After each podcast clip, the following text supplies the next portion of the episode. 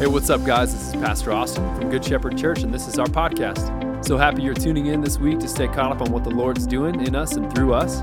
I hope this content encourages you, I hope it challenges you, builds up your love for Jesus. Hope you enjoy the message. We love you. Uh, we are in a series going through the book of Acts, Acts of the Apostles. So if you have your Bible, you can grab them, open them, um, open them on up to Acts chapter 9.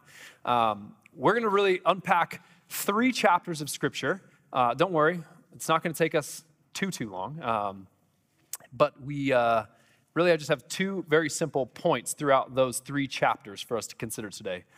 And the first is that even while beautiful things are happening in the church, we're going to see there's some really incredible, profound, beautiful things happening in the church. There can still be some really intense personal struggle. And I think that's true even to this day. There can be some really amazing things that we're celebrating in our church, happy about in our church, while at the same time, there can be people sitting next to you in these seats, or maybe you are the people in these seats, and you're going, I'm, I'm going through it personally right now. And it's not as well as it maybe looks as we're all gathered together, singing and rejoicing and shouting, but really, I have some hard parts in my story. And at the same time, even when the most difficult and, and uh, oppressive situations are happening around the church, we're going to see this is the second point that really that's when the church does some of its most beautiful work. So if you have your Bible, open it up to Acts chapter 9. Acts chapter 9, we're right on the heels of, of, of Saul encountering Jesus, having his whole worldview change, what we talked about last week, where now he is totally reoriented from being the church's biggest opponent to now he is the church's biggest proponent. He is out and he is making sure that people hear the gospel, receive the gospel. He is going from city to city, encouraging people, and he comes back in. He's not welcome to the church right away. We talked about this last week that sometimes everyone in your life needs a Barnabas where you're willing to go out and put your arm around somebody and say, hey, I know they're not welcoming you here, but you, why don't you come on in here today? Why don't you come on and sit next to me today? And you bring them on into the church. And now what we have is we have Peter, who really, a lot of this story, if you read through it, it's going to be uh, Peter telling the gospel to Cornelius. But as we see, I wonder if it's more Peter receiving the gospel because of what he's told to say to Cornelius. Now, that doesn't make sense to you. We'll get there in just a second. But, but I want to unpack really that first point. There can be beautiful things happening in the church while at the same time you can, you can be going through it personally, struggling personally. Acts chapter 9, starting in verse 32, is where we'll read. If you don't have a Bible with you, um, it'll be up on the screen, but I'd encourage you, if you can, read along with us in the Bible today. Starting in verse 32, it says, Now as Peter went here and there among them all, he came down also to the saints who were living in Lydda. There he found a man named Aeneas, bedridden for eight years, who was paralyzed. And Peter said to him, Aeneas, Jesus Christ heals you. Rise and make your bed. And immediately he rose. And all the residents of Lydda and Sharon saw him, and they turned to the Lord. Now, can we just pause for just a second? Pretend this is today, okay? There's somebody bedridden for eight years. Right? We know this person. They haven't gotten up. They haven't walked. Our church has been serving them well. We've been taking meals to them. We've been making sure they've been cared for. And all of a sudden, Peter shows up and he's like, hey, why don't you just stand up and walk? And he does. That's a pretty good day. And it says that it's not just a good day, although it's a great day for Aeneas, right? He gets out of bed for the first time in eight years. Sometimes that's, you know, what my Sunday, afternoon nap feels like, you know? Stand up and I'm like, I don't, I haven't done this in years, you know? All kidding aside, this man stands up and walks, and all the residents come to know the Lord. And it keeps going. Now there was in Joppa, so different place now, a disciple named Tabitha, which translated means Dorcas. She was full of good works and acts of charity, and in those days she became ill and she died. So here's a woman that, again, she's part of our church. We know her. She's serving the least of these. She's making clothing for people. She's out. She's, she's doing it. And all of a sudden, she tragically passes away. Since Lydda was near Joppa, the disciples, hearing that Peter was there, sent two men to him, urging him, Please come to us without delay. So Peter rose and he went with them. And when he arrived, they took him to the upper room where, where Dorcas was. All the widows stood beside him, weeping and showing tunics and other garments that Dorcas had made while she was with them. But Peter pulled them all outside. He knelt down and he prayed. Turning to the body, he said, Tabitha, stop it. That's not what it actually says. That's just, you know. Tabitha, arise. And she opened her eyes, and when she saw Peter, she sat up. And he gave her his hand and raised her up. Then, calling the saints and widows, he presented her alive. And it became known throughout all Joppa, and many believed in the Lord. And he stayed in Joppa for many days with one Simon, a tanner. So, I mean, two short stories here. But can you just imagine the bustling scene of the church in that day? Like, there's people getting healed. There's people getting set free. There's dead people coming back to life. There's people getting saved. There's people getting loosed from their bondage of whatever it is going on in their life. Like we we would call this revival, wouldn't we? We would be excited if we were a part of that church, wouldn't we? Oh, you would go to that church if you weren't going to that church already. You would leave whatever church you were in and go, I'm going to the place where they're raising dead people from the grave. And I would join you. I'd be like, let's go. I'm leading the charge. This is an amazing, beautiful moment for the church miraculous things are happening. And, and miraculous things are being prayed for and they're being answered. That's the biggest thing, right? It's not just so miracles are coming out of nowhere, it's that people are in real difficult needs and those needs are being met miraculously. This is an incredible thing. And so while all this is going on, I just got to imagine everything for the church, the church leaders, it's all up and to the right, isn't it? Notice how I did that with my left hand, so it was up and to the right for you. See? Everything's going great. Converts are coming. The church is growing. The message is reaching people. The church seats are starting to fill in, and it feels awesome. And yet, for Peter, who keep in mind is, is leading this thing in a lot of ways, Peter's going through a different kind of thing. We read it going on in Acts chapter 10. It says, In the next day, they were on their journey, approaching the city. Peter went up on the housetop about the sixth hour to pray, and he became hungry and he wanted something to eat. Now, Peter, before this, has, has uh, he's, there's this man named Cornelius, and he's staying with Simon the tanner. And Cornelius is being told to go to that house to go find Peter because Peter has a message for him. So, so what's important to know is Cornelius is, is not a Jewish person. And predominantly, what's been happening in the church so far is Jewish people have been receiving Jesus as the Savior, and they've been turning from Judaism to receive Jesus as the Messiah the long promised awaited Messiah is Jesus, and they're coming to saving faith in Jesus, and they're all turning to now follow after the way, okay? They aren't called Christians yet.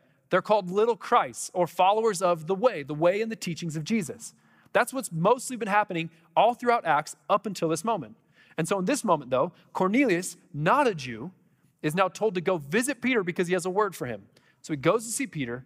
Peter is on his way up to pray, and he gets hungry, my man, right? Peter's so relatable in this way. But while they were preparing the meal, he fell into a trance. I'll just let you like creatively color in this dream on your own, okay? Peter falls in this trance and he saw the heavens open up and something like a great sheet descending out of heaven. And it was being let down by its four corners upon the earth. In it were all kinds of animals and reptiles and birds of the air. Now, listen, reptiles and birds of the air, it's part of the scripture, it's in there. But if you're a Jewish boy, there's a certain level of things on the menu that you've never had before because you're a good Jewish boy. What's on the menu right there? Pork.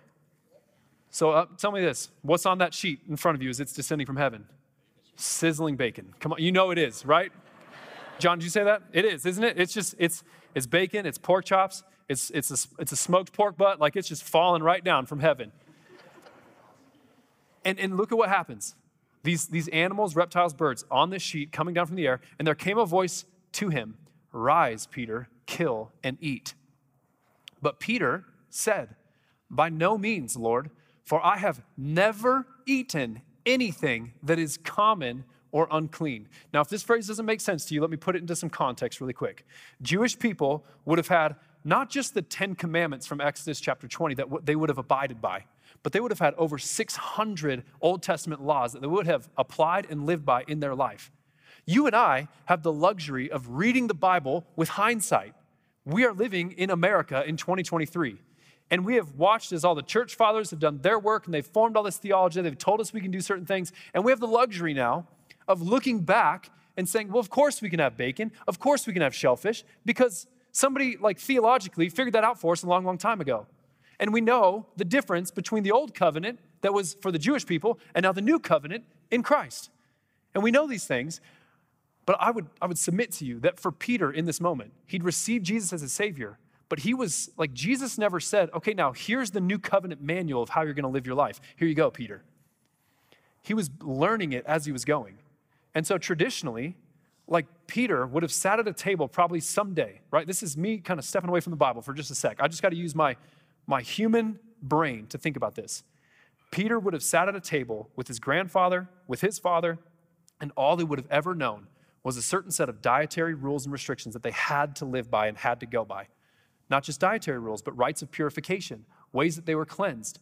Right? So, so if you, to give it just in a nutshell, I don't have all the time today, but if you've ever wondered to your sect because you've gotten to see some sort of like TikTok theologian, which right there in and of itself, stay away, okay? Just be careful and, and listen. Maybe what we would say, uh, chew, chew the hay and spit out the sticks, right? They might say like one or two words that are good, but probably most of it's not so good, okay? But what happens with the, the Old Testament law is it's broken down really neatly. Um, um, what's his name? Augustine did this in three different ways.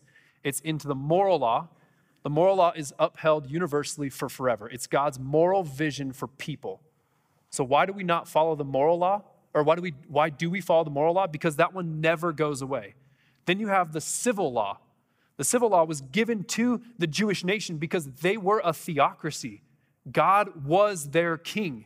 So we have pieces of the civil law that are certainly applicable to a nation. If you want nations to go there are ways that you can govern, ways that you can order and structure your hierarchy of authority to make sure that you are living in a God honoring way. And I don't have all the time to look at the Judeo Christian values that are in our nation's founding documents, they're there. And some of that comes from even some of the civil law that's given to the Jewish people thousands of years ago. But then you have the ceremonial law.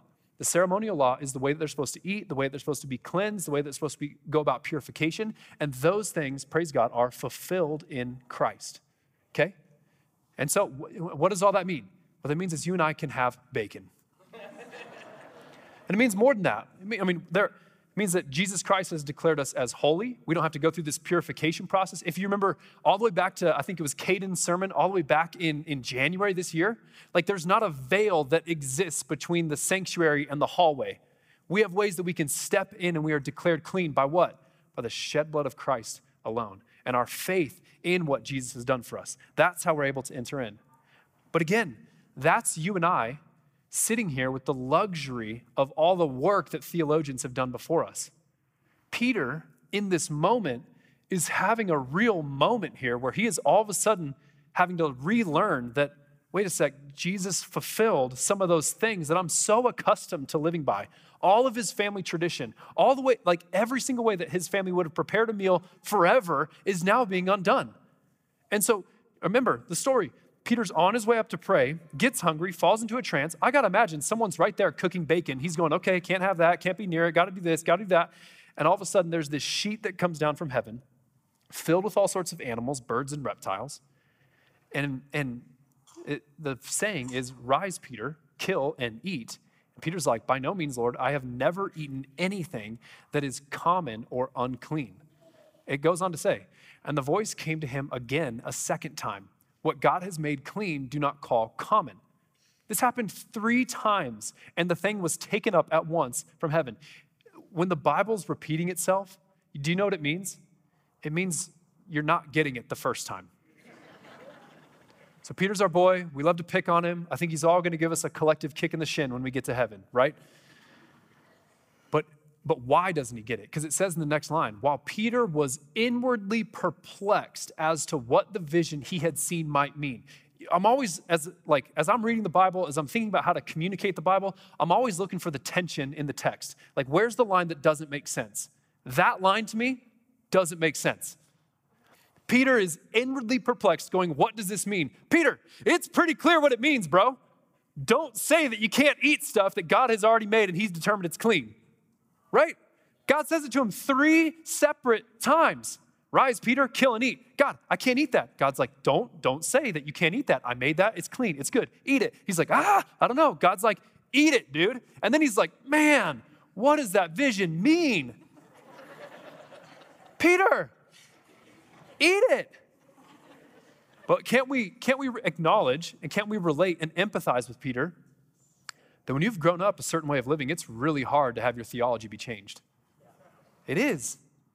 So remember, zoom back out for just a sec. Beautiful things happening in the church. People getting saved, people coming to saving faith in Jesus, people getting baptized in the Holy Spirit, people getting set free from different sins that they've been committing all their life, people finally coming and acknowledging that Jesus is who he says he was, people getting raised from the dead. People that couldn't walk for the last eight years are now standing up, walking around, praising God in the sanctuary. There's amazing, beautiful things in the church. And Peter, I would argue, is in this inner turmoil, that he's having a hard time unlearning the old covenant and receiving the new covenant. The reason I would say that is because if you flash forward, or let's keep going in Acts chapter 10, then we'll go over to Galatians. Acts chapter 10. It says, Inwardly he was perplexed. Behold, the men who were sent by Cornelius, having made inquiry for Simon's house, stood at the gate.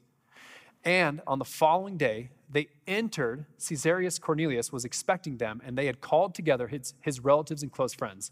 When Peter entered, Cornelius met him and fell down at his feet and worshiped him. But Peter lifted up Cornelius, saying, Stand up, I too am a man. And as they talked with him, he went in and found many persons gathered. So now all of a sudden, Peter's starting to realize that, that there's a message for me to preach here. He said to them, You yourselves know how unlawful it is for Jews to associate with or to visit anyone of another nation.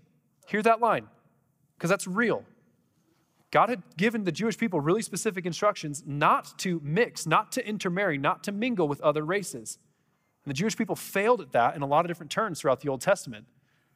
But what it had created now even in the time where Jesus was walking, was now Jewish people are seeing the Gentile people as unclean, as dirty.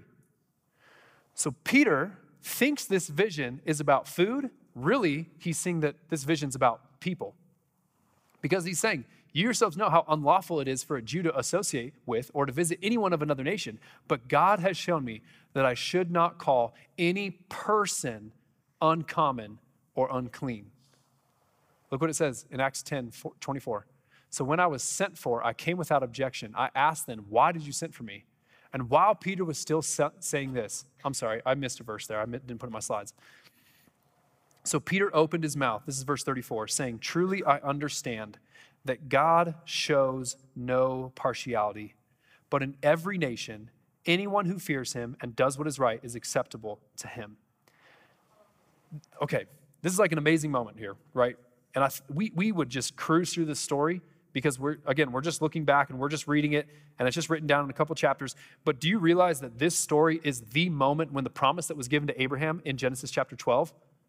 Where, where God picks Abraham and says, Through you, all the families, all the people of the earth will be blessed. All the different people groups of the earth will be blessed.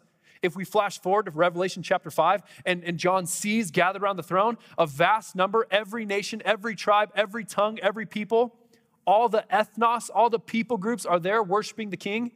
Do you realize that even in, in John 3 16, where we see, For God so loved who? The world, that he gave his only begotten son, so that not just the Jewish people, but whoever would believe in him will have eternal life? Do you realize that all those segments, all this thing that's been happening all throughout history, where God's grand plan ever since the fall was to redeem all people of every tribe, of every tongue, every nation? He was going to use the Jewish people to start it, but then he was going to use Jesus to bring in the ultimate covenant that he intended for the world to see to it that you and I, Gentiles, people who didn't grow up Jewish believers, could now all of a sudden receive Christ and receive the cleansing that he offers on the cross. This is that moment. This is the moment where the promise now is going all throughout every different people group. This is incredible. This is one of the most epic moments for the church because so far in Acts, the gospel's gone to the Jewish people and it's gone all throughout Jerusalem and then it's gone to Judea and Samaria. And, and, and even in that, if you read the story, it's, it's mostly all just Jewish people receiving Jesus as their Savior. But now all of a sudden, the Gentiles realize wait, we're being grafted into this family that God had planned for the whole world. Wait, now I'm, I'm in on this salvation story. And it says in, in 1044, while Peter was still saying these things, while he's preaching the gospel to them, the Holy Spirit fell on all who heard the word. And the believers from among the circumcised who had come with Peter were amazed because the gift of the Holy Spirit was poured out even on the Gentiles for they were hearing them speaking in tongues and extolling God. Then Peter declared, Can anyone withhold water for baptizing this people who have received the Holy Spirit just as we have? And he commanded them to be baptized in the name of Jesus Christ. And they asked him to remain for some days. In a moment, Peter goes from having his whole worldview ripped apart that he couldn't have and eat certain foods to realizing now that this is the narrative to graft in all the people as well. And I would just submit to you that this moment, while it reads pretty quick in four short verses, was actually probably really, really difficult for Peter. because he'd worked his whole life to protect his purity and his cleanliness. He'd worked his whole life to eat a certain way. He'd worked his whole life to follow certain customs and certain traditions. And all of a sudden now, these Gentiles, in a second, in an instant, are repenting and experiencing the same kind of faith that he'd, that he'd longed for his whole entire life. That'd be a tough moment, wouldn't it? So tough, in fact, that if you, if you read the rest of the story, go over to Galatians. Now we have the Apostle Paul writing to this church in, in, in the region, uh, region of the, um, Galatia, this region of churches, and he's saying to them, don't fall back into your old ways of, of legalism. Really, the topic uh, is predominantly circumcision, which is super fun, right? Um, apparently, you don't think so. I, I don't either. That's why we're not going to read the whole book. Um, you can read it later, but they're falling back into this like old legalistic tendencies of the Jewish people. And, and Paul, Paul writes, he says, But when Cephas, Peter, came to Antioch, what does it say there? I opposed him to his face. I, I did all the research that I possibly could, and I couldn't really find the answer for this. But this, chapter 2 starts with this line Then after 14 years, I went up again to Jerusalem with Barnabas. It seems to me there are years in between Peter's first moment where he has this vision with the sheep and he has this moment where the Gentiles start to believe. And now, 14 or so years later, Paul's coming back, and Peter is still struggling with racism. It says, I had to oppose him to his face because he stood condemned. For before certain men came from James, he was eating with the Gentiles. But when they came, he drew back and separated himself, fearing the circumcision party. And the rest of the Jews acted hypocritically along with him, so that even Barnabas was led astray by their hypocrisy. But when I saw their conduct was not in step with the truth of the gospel, I said to Cephas before them all, If you, though a Jew, live like a Gentile and not like a Jew, how can you force the Gentiles to live like Jews? What he's saying is, How can you submit yourself again to the law and expect all these people to follow the law when it's by grace you are saved through faith? So again, zoom back out to the main point of what this sermon is supposed to be. There can be amazing, incredible, beautiful things happening in the church.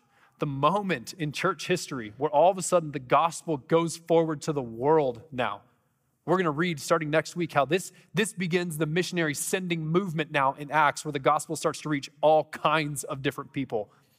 And if you start looking, you know, like the, uh, I don't know, every zombie movie, outbreak movie, whatever there is, some pandemic thing, can't use that word, it's too soon. Uh, but you know, there's always like a scene in those movies where like there's some scientist in a room, he's got like the presidents in the room, and the other scientists are in the room, and the war generals in the room, right? And they're like, this was zero hours, this was two hours, this was four hours, 24 hours, 48 hours, and by two weeks, you know, the whole world's red and we're all gonna be dead. You know what I mean? Like that's that's you know that scene in that movie, right? Like from this moment here on Acts chapter 10 through 12, we're gonna start looking as, as we start clicking, and all of a sudden this message starts going all the way out to the ends of the earth like it said it would in Acts 1 8. So there's beautiful things happening in the church. And yet, if we look at our homeboy Peter, who keep in mind is helping lead this movement, is struggling with the sin of partiality. What does that mean? It means he's treating other people differently than, than he would treat himself, or he's seeing other people groups as more valuable or less valuable than others. And partiality has no room in the church. It has no room in the church. Whether it's looking at a certain race differently, whether it's looking at a certain uh, economic class differently, whether it's looking at somebody who has a different sin background than your sin background, because we all have a sin background. But some get labeled differently, some get labeled as worse. And there can be partiality based on how that person's dressed, how that person talks, how that person looks, how that person's cultural background feels to you. And, we, and oftentimes, churches on Sunday morning look just as segregated as, as any other time throughout the week and throughout some of the most darkest parts of our human history. And, and it should not be that way. The church should be a place where we show no partiality to the world around us. It, should, in fact, look like Revelation chapter 5, where it's every tribe, every nation, every tongue gathered around. And the main point of that is not even necessarily just diversity. The main point of that is that we are gathered together to worship Jesus. So, here, let me say it this way the church is not after uniformity, the church is after unity. Uniformity is where we all look the same, talk the same, think the same, dress the same, speak the same language. That's not necessarily what the church should be about.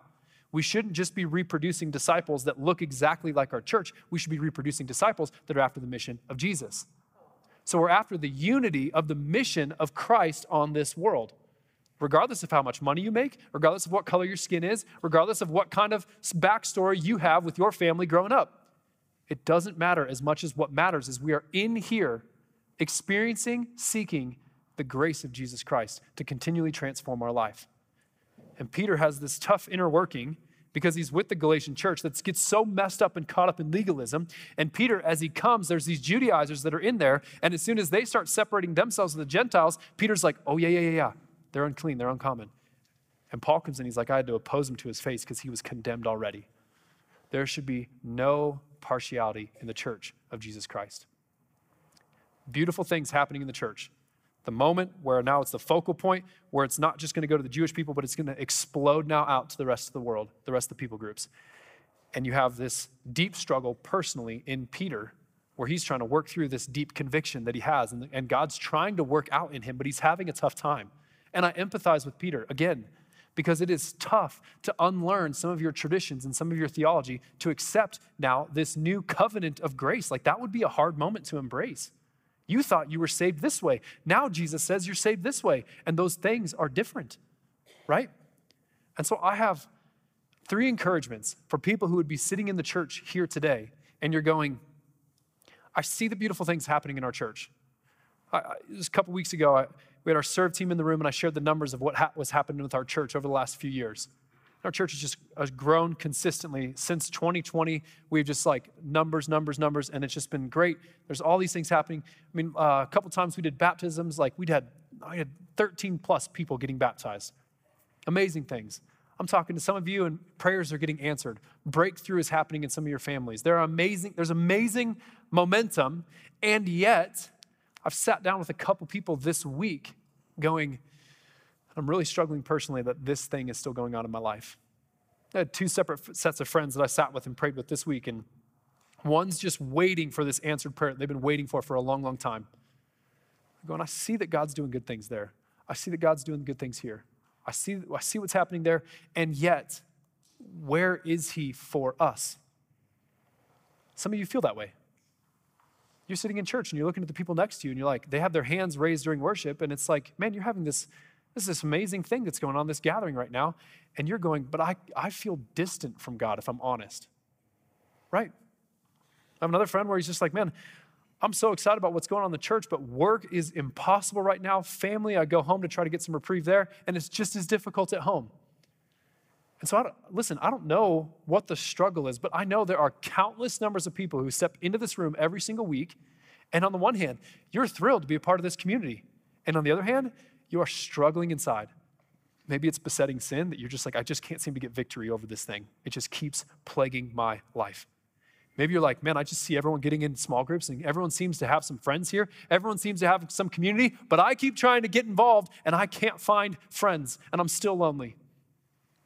Maybe you're coming in here and you're just going, man, I am desperate for a miracle. I need a breakthrough. I need this healing. I need this reconciliation. And I, I see other people happening. It's happening for them. I hear the testimonies over here, but the story's not there in my life yet. God, where are you at? That is all too common for so many people who come into the church and they're thrilled about what's happening in the church. It's beautiful things happening in the church while struggle, deep struggle, is happening personally. I just want to bring that up to say, hey, you're not alone. There's tons of people going through it too. And here are my three encouragements for you. The first is that the gospel, on the one hand, works instantly and its deep work still takes a lot of time. So, on the one hand, you believe Jesus, you receive him as your Lord and Savior, you are instantly saved. Your passport to heaven is immediately punched. And the deep work of the gospel, that long word called sanctification, where we start to try to get rid of the sin in our life and we start to put on the new life in Christ and we start to get ourselves immersed in a Christian community, all that, that takes time. Look in Galatians chapter 3. O foolish Galatians, who's bewitched you? It was before your eyes that Jesus Christ was publicly portrayed and crucified, as crucified. Let me ask you only this Did you receive the Spirit by works of the law or by hearing with faith? The temptation when you are struggling in a church is that you will revert back to works of the law. And you'll say, well, if I just behave this certain way, then God will do these things for me. That's falling back into the yoke of bondage of the law. That's falling back into slavery. That is not living in freedom. What you have to embrace about the gospel, it is that it's by faith you were initially saved, and it's by faith that you are continually saved and continually transformed. So you never graduate from the gospel of Jesus Christ. It is by grace that you were saved. It is by, grace that you are still being saved. So keep persisting. That's my second thing. Keep going. If you're struggling right now, personally, if you're struggling to get involved, keep persisting. Don't stop. Don't give up. Paul concludes his thought in Galatians. He's concluding the letter right before, I love the verse 11. I don't have this for a slide. You can throw 6, uh, 9, and 10 up. In verse 11, he's like, Do you see by which large letters I'm writing to you, Galatians? I love, like, I just picture, picture Paul with like a Crayola crayon. He's just like etching these letters out, just huge. He's like cap, cap locked, bold, different color in the email. He's going the whole way. You know what I mean? But right before his concluding thought, he says this Don't grow weary of doing good, for in due season you will reap if we don't give up. So then, as we have opportunity, let us do good to everyone, and especially to those who are in the household of faith. So, my first encouragement to all those of you that are struggling right now is that the gospel takes deep work over time. It is a long obedience in the same direction, as Eugene Peterson puts it. The second thing is don't quit then, because it takes a long time. You will receive the harvest. It might take until glory when we're in heaven for you to receive it, but if you keep pressing on, you will receive it. I'm not here to promise health and wealth. I'm not, I'm not, I'm not that guy. What I am here to promise is that the Bible tells us don't grow weary in doing good because you will see a harvest, even if you don't see it this side of heaven. But, but you will see it. I promise you that. There will be crowns that are given out in heaven. You will see it. It just might not be the timing that you want to see it, but you're called to persist. And then notice that second line is especially of those who are in the household of faith. What does that mean? That means some of you, you're not going through it right now. You're not struggling right now. You have found quick connection. You have had the miracle recently. You need to realize that there are people sitting next to you who are struggling still. And so be kind and do good, especially to those who are the house of the household of faith, part of the family. Look down the row who looks like they're having a terrible day, but they're putting on the church face when they walk in and they're doing their best, but you can tell something's not right. What can you do for those for that person in that moment? The third thing that I would say is stay connected to the community. Don't lean back. Don't check out. If something's not happening, if you're not getting the momentum that you want spiritually, don't lean back. Stay plugged in. Look at this in Acts 11. Peter comes and he brings this good news of all the Gentiles. He's like, dude, the whole story's coming together. And look what happens. Now, the apostles and the brothers who were throughout Judea heard that the Gentiles also had received the word of God. Praise God. We should have seen this. They should have seen this as the moment that was promised to Abraham. They should have gotten excited. And what happens? So they went to Peter in Jerusalem. So when Peter went to Jerusalem, the circumcision party, the Jewish people, criticized him, saying, You went to this uncircumcised men and you ate with them? You, what? And Peter had to begin to explain to them. And it says, when he's done explaining it to them, it says, at first they fell silent. And I just, I wonder if there were some that couldn't believe it. But it said, then there was great rejoicing, even in the Jewish people, that now the Gentiles had received the word also. But I, you know, I've pastored a church now for a few years. Rarely do you preach a message and have unanimous agreement about how good that message was. so I just got to imagine again, this is not in your Bible, okay? This is me just using my human brain to read the Bible, going, Peter preaches to all these Jewish people, and some of them are reluctant to believe that the Gentiles were worthy of being grafted into the story. And it says there was great rejoicing, and I imagine some people walked out the back door and they didn't come back. Beautiful things happening in the church while still in the midst, there can be deep struggle on the behalf of the individuals. And at the same time, I just want to remind you today that when the most strenuous or harsh conditions are pressed on the church, that's often when she does her most beautiful and glorious work in the world. So you know this already, but let me remind you again from Scripture today. Acts 12, verse 1 starts this way. About this time, Herod the king laid violent hands on some who belong to the church. Herod the king, doesn't that sound familiar? What's this is Herod of Agrippa, right? Who's the other Herod we can think about? Oh, you mean the man who committed infanticide against all the two year olds and under when Jesus was born? Yeah, it's this guy's granddad. A bad, bad, bad name to be remembered by in the Bible, right? Herod is laying hands, violent hands on people in the church. He kills James, the brother of John. So there's another martyr. There's another, another man who's cast down in, in hatred and in blood and vitriol, and he's killed. And it says, then, then Peter is locked up. When he saw that it pleased the Jews, right? He's all about winning the crowd, just like his granddad. Pleased the Jews, so then he proceeded to arrest Peter also. This is during the days of unleavened bread. So he grabs Peter and arrests him. And my guess is he doesn't really have good plans for Peter after jail. My guess is that he has the same plans that he had for James. Public execution is on the way. And so, just a reminder for you all that, that on the outside, externally, there's fierce torment now that's coming upon the church. And, and it says that after this, we'll read about it next week, that then the church prays and Peter's miraculously set free. And from here, what we have then is the gospel starting to go, and, and these guys are sent off, and these guys are sent off. And now we have this missionary movement where all of a sudden now the church is catching fire. And, and if you read about it, we talked about it, Katie referenced it a few weeks ago. But this is the moment here where the dominoes start to fall for the church to the point where it's eventually going to topple the Roman Empire with its, what it believes. So it's just a reminder for all of you that, like, we see, I, I see it, and I get worried about it. What's going on in Israel? And then I see the rumors about what Hamas is planning to do and coordinating to do on this one day, right? And some of you, you know right what I'm talking about. And there are reasons to be cautious, for sure. I would never say there aren't reasons to be cautious and there aren't reasons to have your head up and to be looking around and to be attentive to what's happening in the world, as there are wars and rumors of wars. But the knee jerk reaction, so oftentimes from believers, is to go, well, this must be the end. This is when Jesus is coming back.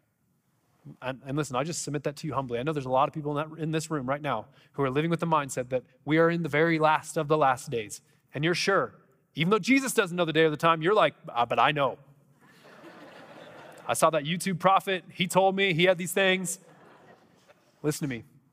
We can be attentive to what's happening in the world, and we should be. And we should be attentive so much as it stirs us up to prayer. But if you don't have agency to go fix the Middle East, then I would suggest maybe you turn the news off for a little bit and you just get on your knees and pray. But listen to me, listen to me. The reaction, the reaction always from the church is to go, well, Jesus is coming soon better buy nine months worth of food and, and two years worth of ammo, you know, like just bunker up, hunker down, wait for Jesus to come back. But that's not supposed to be the response of the church. The response of the church is still meant to be the Great Commission. Jesus' words love God with all your heart, soul, mind, and strength, love your neighbors yourself, and go and make disciples of every nation. Acts 1 8, stay in the city, receive power from the Holy Spirit, and be my witnesses those words echoed clear for the disciples in these days. Even though there's persecution, even though there's people that are being killed, the response of the church is not to live in fear and to get stuck in a bunker. The response of the church is to go and make disciples. Go tell the world the story of Jesus. Receive power. Here's the important note don't think you're powerful by yourself. If you think you're powerful by yourself, you're probably that you're probably that person in the keyboard on the comment section firing off hateful things, and, and you're like, I'm going to win some people to Jesus. No, you're not. Receive power from the Holy Spirit and then go and love somebody. You know who you're probably going to have to love? Somebody that, if you are honest in your heart, you have some partiality against that kind of a person. They vote different than you, their skin's different than you. They don't, live, they don't have the same living arrangement that you do. They don't have the same criminal record you do. Step across the line. Show no partiality. The good news of Jesus Christ, it's for everyone. And so, I, listen to me. I see it in the world. I get a little nervous. I see what's happening in Israel. I'm praying. I'm worried. I'm worried about some of our friends over there. I'm praying but also, I'm trying to be more diligent than ever at going and sharing the good news of Jesus with different people. Because if we really are in the last days, I don't want to be found in a bunker when Jesus comes back. I want to be found pushing forward the mission, don't you?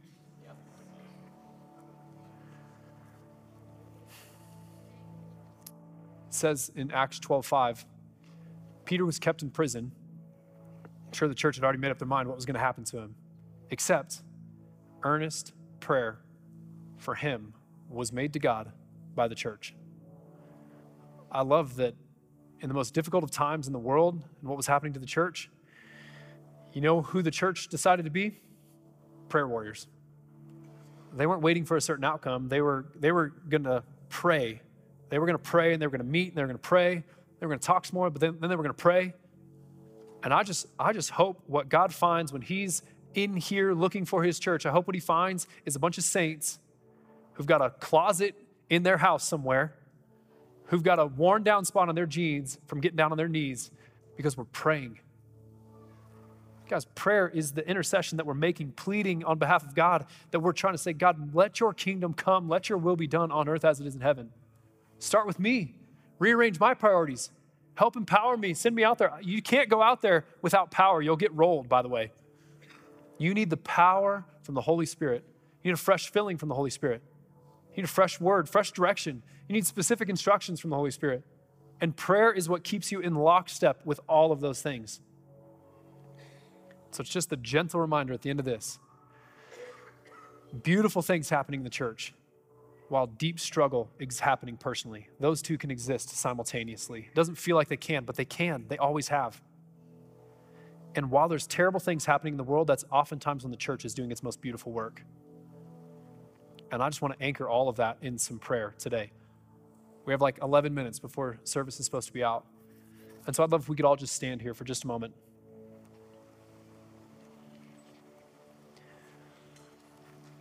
I just I wonder if we could have some vulnerability today to say, Austin, when you're talking about that person who's struggling right now, who's desperate for a miracle right now, who feels like God is far off right now, who's having a hard time getting connected, who's having a hard time with sin, you know, like whatever the struggle is, I'm wondering if you would just in a moment raise your hand so that people around you could come and pray for you. And even as I, I thought through this moment of service, I'm like, man, nobody's going to do that because it just feels weird. But I thought to myself, I don't want to put God in a box. And I don't think you should either. Oftentimes, can I be honest with you?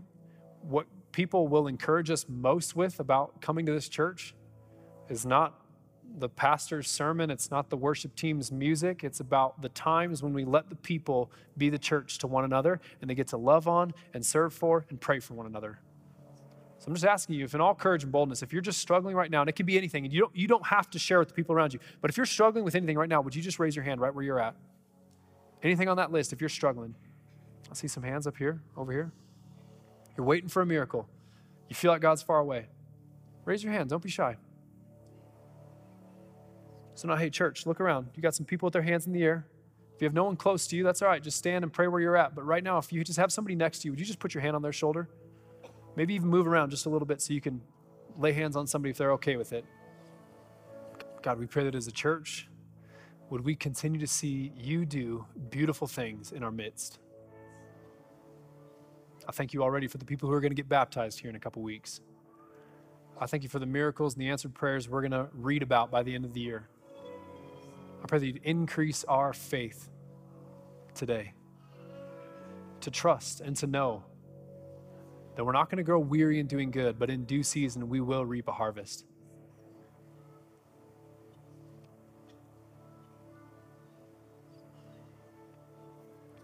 God, I pray for the partiality that exists in any of us today. Would you cast it out in Jesus' name? Would we repent from the times when we've been partial towards people, showed favoritism, maybe ran away from somebody or steered clear of something that we knew you were calling us to, God? Would you help us repent of that and walk in in a new direction? Walk in a way that understands that the gospel is for every person, every image bearer of God should hear the good news of Jesus. And God, I pray that you would fill us up with the boldness to share that good news. God, the world's a scary place. It seems to get scarier every day. I pray that you'd give us all kinds of wisdom on how to parent our kids, how to walk with our families, how to love people well. But God, above all else, would you help us see that your mission hasn't changed? The world's been scary before, but the church didn't shrink back. The world's gotten really dark before, but the light of the world was not meant to be placed under a basket. God, help our church be the light of this city. Help us be set in a prominent place where we preach about hope and peace and love and joy available to all who would come. Help us advance your mission, God. Jesus, we love you. I pray that we'd glorify you in everything that we do as we're getting ready to walk out of this building. God, help us to adopt the position of an ambassador of yours, representatives from a different kingdom in the world we're living in today. Would we look it? Would we talk it? Would we walk it? Help us to see the places that aren't in alignment with how you made this world to be, and help us to step into those places with a ferocious amount of love and a ferocious amount of grace as we try, with all the power we've received from you, to see people won to the good news and the story of Jesus. We love you, God. I pray that we glorify you in everything we do. It's in your name we pray. Amen.